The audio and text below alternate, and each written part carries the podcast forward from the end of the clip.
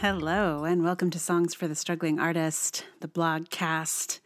This is episode 193. How are you doing? um, this is, uh, I'm recording this on March 23rd, which is, I don't know what day of New York's shutdown.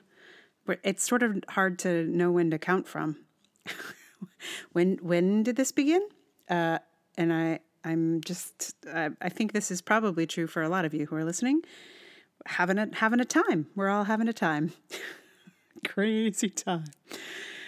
Um, so I'm not gonna do either of the virus themed posts that I've written recently, um, because they're well, I don't have a song for them yet. Frankly, that's that's mostly the reason. Um, and in fact, the the post I'm going to give you is like completely out of order. Also, um, mostly because um, it, it's really about yeah, it's it's about the song situation. what song I can get in shape first um, under less than ideal circumstances. Um, so uh, this one is um, maybe it'll be a, a, good break from the nonstop virus coverage. Um, I, I, I don't know. My my sense is that that you know, folks aren't really. Well, I know they're not reading blogs or listening to podcasts much. At least not mine. Um, and I think that's true for a lot of people. I noticed on a, a, several of my podcasting groups, you know, a lot of people are like, "What's up with my stats? They are in the t- in the toilet. Terrible. What did I do?" Some of them wondered. Come on, it wasn't you. It wasn't you. um, so if you're listening, thank you. Uh, you are one of the few. Um, that is always true, but it is especially true right now. Uh, so if I'm a voice that you're choosing to listen to in the middle of a crisis, um, I appreciate that, and I'm I'm glad to be with you, as I'm glad to be with humans at this point. Wee. It does make you appreciate a hug like a lot, right? Like, whoo. I I am I am glad I am uh, sheltering with a hugger. Otherwise, I I'm not sure how I'd be. Um, and those of you who are are not, I I send you virtual hugs because. Anyway, the, the, enough quarantine talk. just going to get into some political talk, which is going to be, I don't know. I don't know how this feels right now. I wrote this on, well, I posted it on March 8th, which feels like 27 million years ago, but was only a handful of days. That's a couple weeks. But uh, yeah, but it already feels like a million years ago. Uh, anyway, I'm, I'm still going to give it to you because I, I think it's still true um, and still important. Uh, uh, yeah. in a different kind of a way. In a different kind of a way. Um, so, it, eh, without further ado, I give to you a bereft, heartbroken, furious, hopeless, bad mood. The morning after Super Tuesday, I woke up with a song in my head. It's a song I put on my feminist playlist a while ago, and every time it comes around, I think, what is this? And what is it doing on this playlist? Then the line about the glass ceiling comes along, and I understand why it's there, but then I have to see who it is. Many times I have said, Miley Cyrus? Really? But now I know bad mood so well, I will never forget again. I've been listening to it on solid repeat and I've been crying.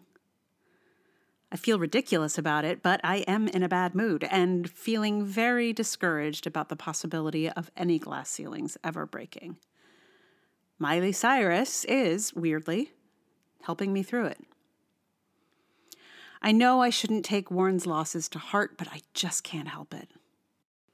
I was invested in her and her candidacy, and I hoped she would win. The good news is that I apparently haven't lost the capacity for hope in this current climate. The bad news is that feeling hope can lead to a big letdown. I'm accustomed to hope hangovers, but this one is a doozy. In this case, the hope led directly to a feeling of hopelessness.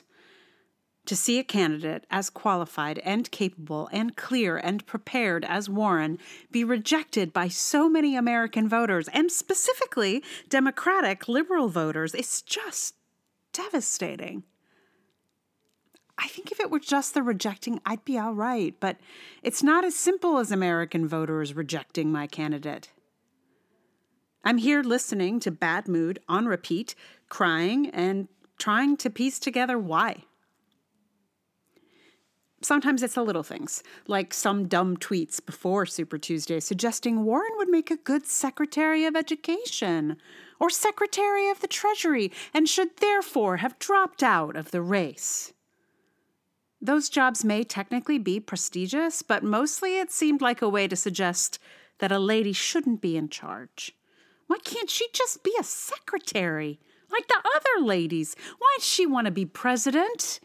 She could serve the president instead. Maybe bring him his coffee. There's also the methinks they do protest too muchers who say, Why do you have to bring gender into it? I'm not sexist. I just didn't like this one.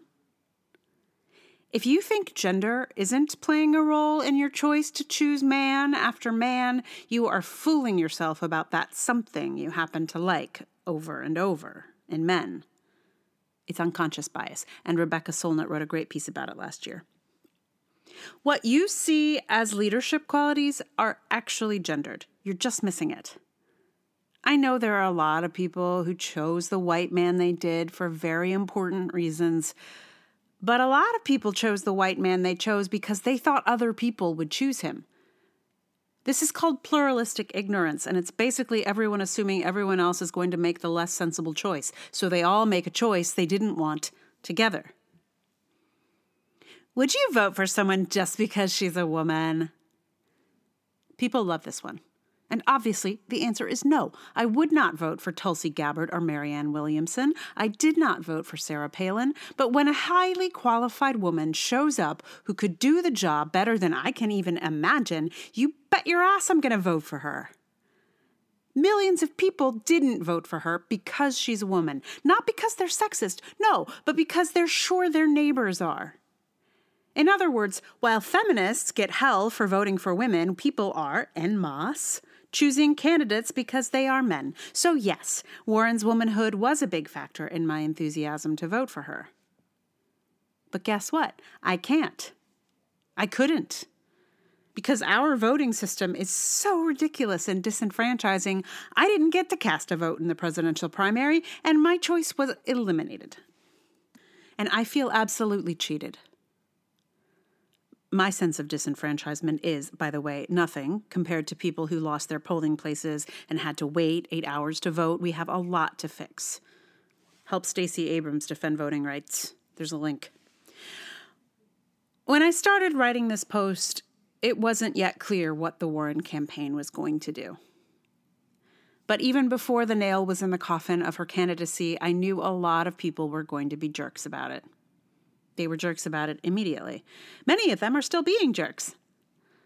Almost every woman I know is grieving deeply, and the internet is not helping the situation one bit.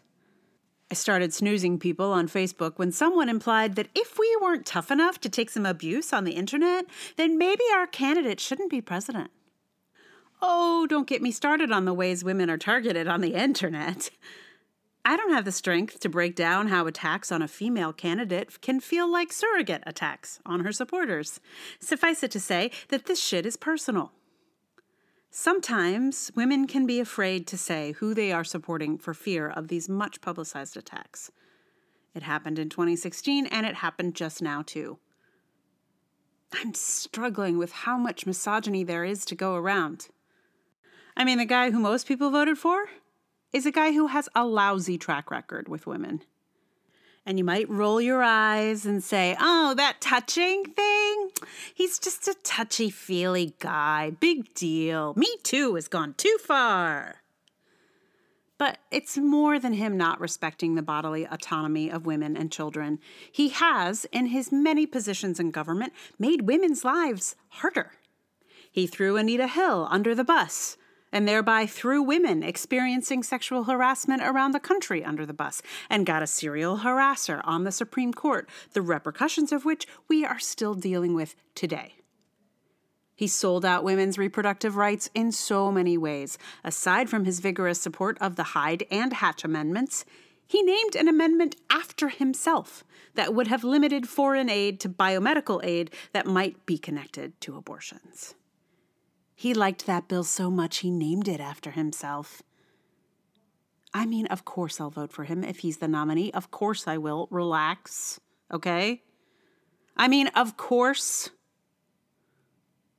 But for all the talk of women making progress, women getting elected to Congress, women's marches, etc., this is one area there's not even been a hint of progress.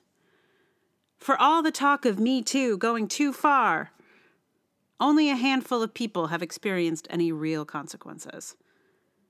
There's just as much sexual harassment to go around. It's just that now it includes the extra joke of, I hope I don't get me too'd. I'm just so mad. I'm mad again about the voters who said, I'm not sexist, but I think other people will be, which is just, you're right. They were. But you just voted for sexism. You were like, sexism, I see you. And rather than fight you, I will encourage you by voting for you. Thanks a fucking lot. People are out here voting like it's a horse race and they're worried about the money they have on the winner. Actually, that is what is happening for the Democratic donor class. But if you don't have actual money riding on these people, you can just vote for who you want. That's ideally how it should go. But no. Hordes of my fellow Democrats felt that they needed to bet on a winner, and now I'm not going to be able to vote for my choice in April. Thanks. Thanks a lot. You strategized my vote out from under me, and now I'm not just mad about Warren. I would love to have had a chance to wonder if I should vote for Julian Castro or Kamala Harris or Kirsten Gillibrand, but the system chewed them up too. I'm taking this all very personally. It feels like the world keeps inventing new ways to tell American women that we don't matter. The 2016 election was the first major blow. The Kavanaugh hearings were the second. And now this loss feels like the patriarchy held up the football for us and told us to kick it. Go ahead. And then knocked us down like Charlie Brown. Go ahead, girls. You can do anything. You're strong. You're smart. You can achieve anything you set your minds to. Go for it. Except we're going to put every possible obstacle in your way, and when you fail, we will make a long list of all the ways you failed. Girl power! Hashtag girl boss. Hashtag women on top. In addition to the Miley Cyrus song, I found myself listening to Taylor Swift's The Man as well. Maybe because of the video of it featuring Warren. Don't watch it if you don't want to get sad. I've been thinking about how odd it is that two of the major female pop stars of the last decade are expressing feminist ideas. It's not that I thought that they didn't experience sexism, more that I thought their success within the system would make them unlikely to challenge it. But age and experience makes feminists of even the strangest beneficiaries of the patriarchy. The rest of us might look at Swift and Cyrus and say they're at the top of the pile but they know all the ways they have been held back, and they're old enough now to be brave and sing about them. What I'm trying to say is that even the world's best hashtag girl boss is still being held back by the patriarchy, and she knows it. Taylor Swift may already be the man by some standards, but she knows how much more the man she could be. I don't think these are the ladies that will provide the anthem songs when American women finally reach absolute capacity for sexism and start a bloody revolution. Is it now? It's not now, is it? I didn't buy a machete yet. But for this moment, when we're looking at these large scale losses, they're doing some hashtag girl consoling. Anyway, I read this article that came out this week that demonstrates that nine out of 10 people are biased against women. So that's nice. There are only five countries that have equitable sensibilities. America is, no surprise, not one of those countries. Not even close. I don't know what to do with this information. We are losing ground. Even the countries that experience equity are losing ground. It feels like there's not much to hope for now. We can hope one of these white guys defeats the horrible white guy in the president's chair and thereby maybe regain some of the footholds we had before. And we will, of course, work for that. But personally, and this is really all very personal, all I can do is write through it. This is long and messy, and that is surely how my healing and mourning will go. I have less hope now than I did. But it's good to know I can hope after the blows we've experienced. I could start falling into the conspiracy theorist tunnel here if I let myself. You know the theory? It's the one that recognizes how incredibly terrified of a Warren presidency so many special interest groups were. Warren's plan to cancel student loan debt on the first day of her presidency was simple, clear, and lays out exactly what would happen. When I saw the headline on her website, I thought, wow, that's a big promise. How could she possibly do that? Turns out she spotted the way to use executive power to do it, and she explains it step by step. It's so clear any president who doesn't do it now is going to look like a real jerk. If the potential to have student loan canceled didn't make the loan companies quake in their predatory boots, I'm not sure what would. The same is also true for a multitude of other immoral businesses, like health insurers and Wall Street brokers, many of whom are political donors. My conspiracy theory brain leads me to suspect that a lot of these places made sure that Warren's campaign didn't get coverage in a lot of media outlets. So much so that they just left her out of their graphics of primary results. What, is she the Gen X of presidential campaigns?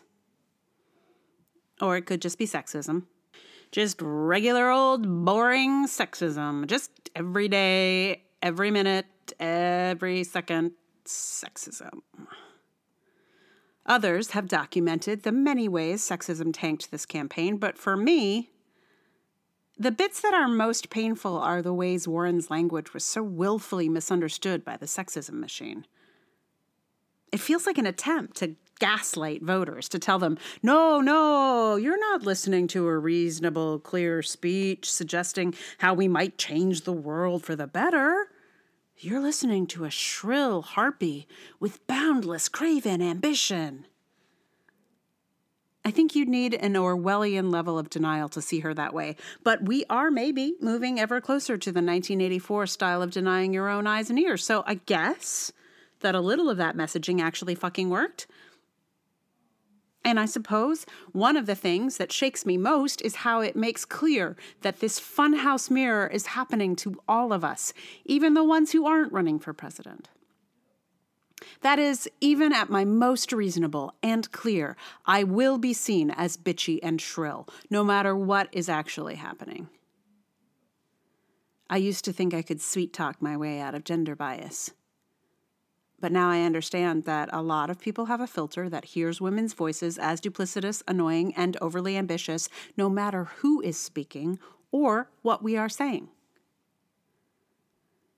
The bulk of the terrible media coverage was mostly just erasure and not the old school, but her emails sort of thing.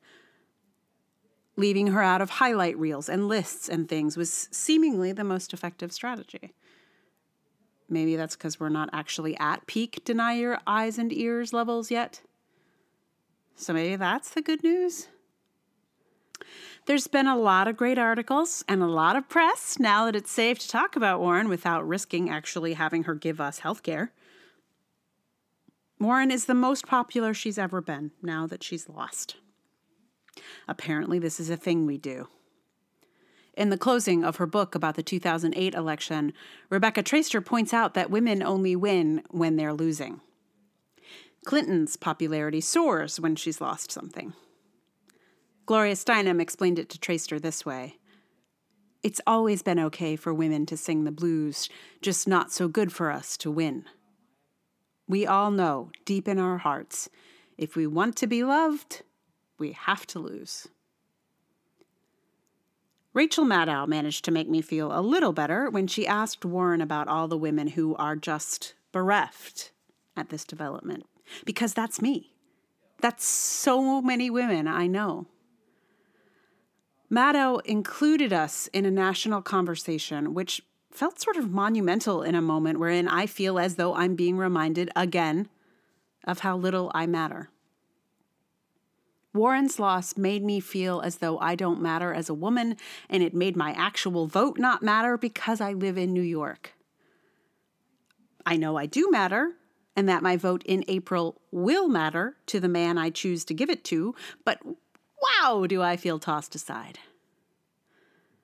And learning that so many other women I know were also bereft, also paralyzed, also weeping, also raging, also just done, done, done. Well, it helps.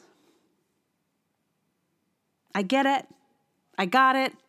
The GOP have basically taken the country hostage by saddling us with this administration and blocking witnesses for the impeachment and refusing to vote on vital legislation. With this many guns to our heads, Democrats are not inclined to take risks.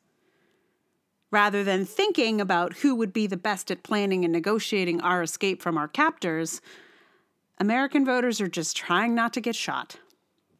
We're all huddled together, and Elizabeth Warren says, I have a plan to get us out of here. And a lot of people say, shh, why do you have to be so shrill? And Joe Biden says, I think I know these guys. I can talk to them. And a lot of people seem to have made the calculus that the captors would like the candidate most like the captors themselves. And I don't know. At the moment, I'm not thrilled about our odds of getting out of this hostage situation nor do I have any hope that I would ever be listened to with my lady schoolmarm voice. One of the reasons I find Warren's loss in the primaries so distressing is because I hoped her competency, her passion, and her skill would shine through the sexist ocean we swim in, and the country would follow her light out of the murk. I take this personally because I also have competencies, passions, and skills that get obscured in the sexist ocean. And if Elizabeth Warren can't shine through, what the hell hopes have I? I'm not running for president, but trying to survive in the arts has pretty low odds as well. After so many years of struggling and the patriarchal setbacks of this hostage situation, I've lost a lot of my fight. I felt like I was just starting to get it back watching Elizabeth Warren take on the bad guys. I know she wants us all to keep fighting, and of course we will. But I don't feel very up to the task right now, which is why I need bad mood, I guess. The lyrics aren't particularly deep, but they do the job. So on the blog, I uh, I put the lyrics of the song since I figured most people wouldn't click through to listen to it. Um, but I, I didn't recite them to you because I'm going to sing it as you might imagine. You probably figured it out long ago what song was going to be here at the end of the vlog, and it is Miley Cyrus's Bad Mood. Uh, yeah, so that's coming. Uh, I did, I almost sang like a line or two of it at the end of the thing here, but I'm just you know, we're saving it up. Um, the Miley Cyrus is the is the treat. Mm, I don't know. Um, yeah, I just wow. I, I um, how much would I like for Elizabeth Warren to be president right now? Like right now, please. Could we could we have her now? Thank you. I mean, honestly, uh, yeah, it's a. I, the, I thought like, oh, maybe this won't be so painful now to to be reading, given the situation. Like, it just feels like, oh, everything is on fire. I'm so technically on fire. Everything's just actually just super quiet and nobody's doing anything. But uh, yeah, I I so I thought like, oh, maybe this is not going to be quite so so painful in the end, and it is. It's still it's still painful because I don't know if any of you saw that Rachel Maddow interview, but like there's a certain point where, where Maddow asks her, So, what's the deal with like coronavirus and the connection to the economics situation? And she lays out like the facts in in a way like now it's completely obvious, but at the time, which was a couple weeks before this went down, um, she just laid it out like so clearly what what what's what was about to happen, basically, and in an incredibly clear and understandable manner that was like Rachel Maddow like put her head in her hands and was just like, "Can you imagine if we had a president who could just like." I can't remember exactly the language she used, but she was like, if we had a president who could just talk about these things like that, and um, even though she didn't even know that I was going to ask that question, anyway, it was clearly a moment. It was a moment, and I feel like I'm feeling that moment all the time. But Elizabeth Warren is working like a dog to uh, do whatever she can in the position she's in. So I'm still thankful for her, and I have to remember she's not dead. She's she's working. She's just working in where she is. So I'm still grateful for her. Um, yeah.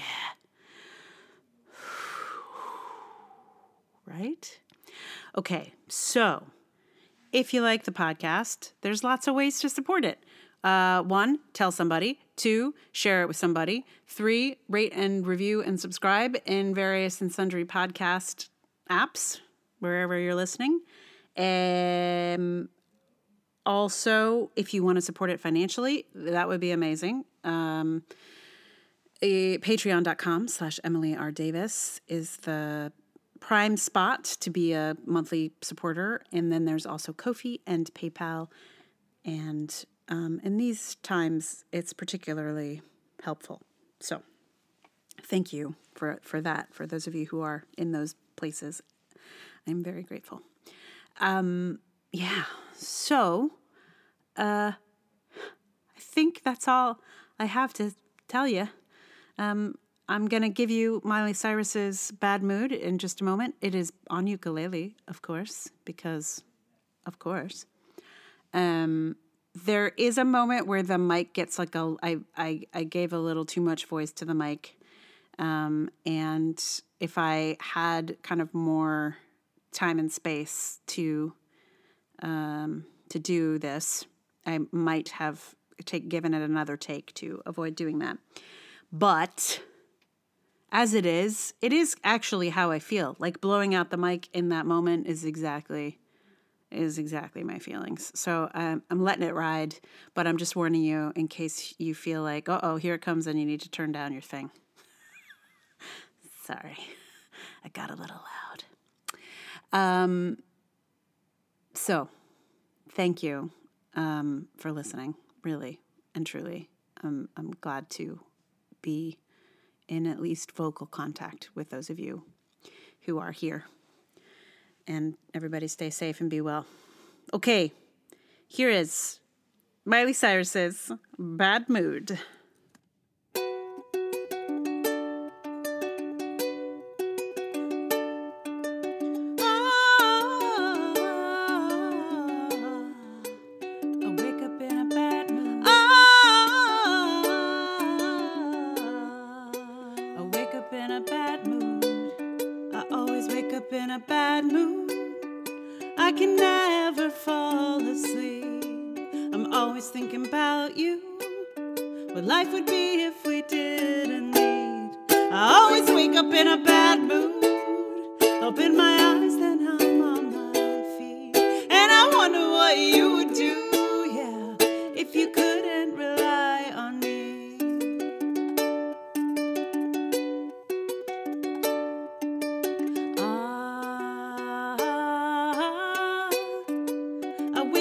Acting bad you